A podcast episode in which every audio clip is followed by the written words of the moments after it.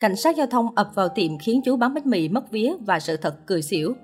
Mới đây đoạn clip quay lại khung cảnh của một cửa hàng bánh mì khiến nhiều dân mạng thích thú.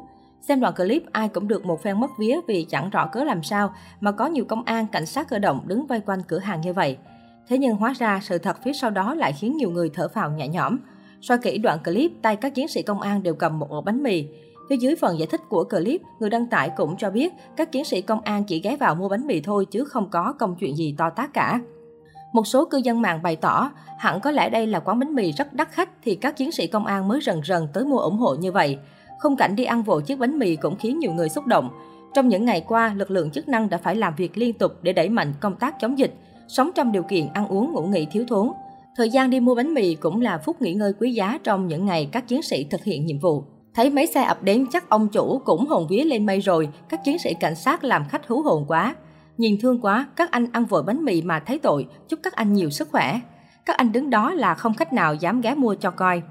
Được biết, sau khi Sài Gòn cho phép nới lỏng một số hoạt động, người dân được ra đường để phát triển kinh tế, nhưng trên khắp các nẻo đường vẫn có những bếp từ thiện nổi lửa cứu giúp các bà con khó khăn. Mới đây, một clip TikTok ghi lại câu chuyện bếp chay không đồng của hai cụ ở phường Bình Thạnh đã thu hút sự quan tâm của cộng đồng mạng. Cụ thể, người quay clip là một anh chàng đi ô tô đến trước tiệm cơm từ thiện không đồng của hai cụ hỏi, con đi xa hơi tới xin cơm hai cụ cho không? Chưa kịp nói hết câu, hai ông bà đã đồng thanh đồng ý. Bà cụ còn lấy sẵn hộp cơm ra để chuẩn bị cho thanh niên. Anh chàng cũng gặng hỏi lại về chuyện trả tiền nhưng hai cụ từ chối. Cụ bà còn tiến đến mời, đồ ăn của bà ngon lắm đó con. Những tưởng câu chuyện chỉ dừng lại ở tấm lòng rộng mở của hai ông bà, nhưng không, đến cuối anh chàng khiến tất cả bất ngờ.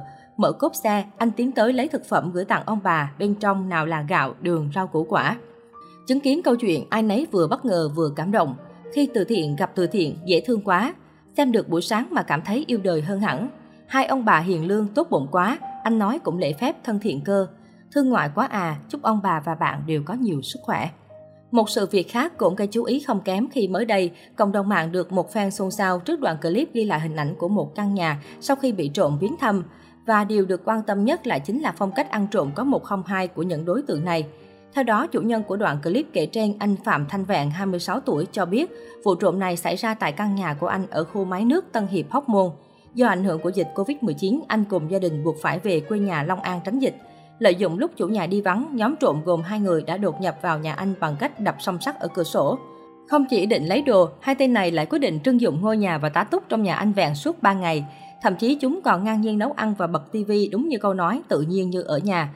Sự việc chỉ được phát hiện khi hàng xóm nghe thấy tiếng bơm nước và tiếng tivi nên đã hô hoáng mọi người xông vào và bắt hai tên trộm kia. Mặc dù đã cố chạy thoát nhưng một tên đã bị tóm gọn ngay tại hiện trường, còn đồng bọn có hắn bị lực lượng chức năng bắt trong tối hôm đó. Chủ nhân của căn nhà cho biết may mắn là gia đình không bị mất tài sản giá trị nào do phát hiện sớm. Tuy nhiên sau 3 ngày ăn nhờ ở đậu mà không có sự đồng ý của chủ nhà, hai tên trộm này đã biến căn nhà gọn gàng trở thành bãi chiến trường với đống bát đũa, quần áo và rác ngổn ngang. Hiện tại đoạn clip và câu chuyện dở khóc dở cười này vẫn đang tiếp tục thu hút sự chú ý từ phía cộng đồng mạng.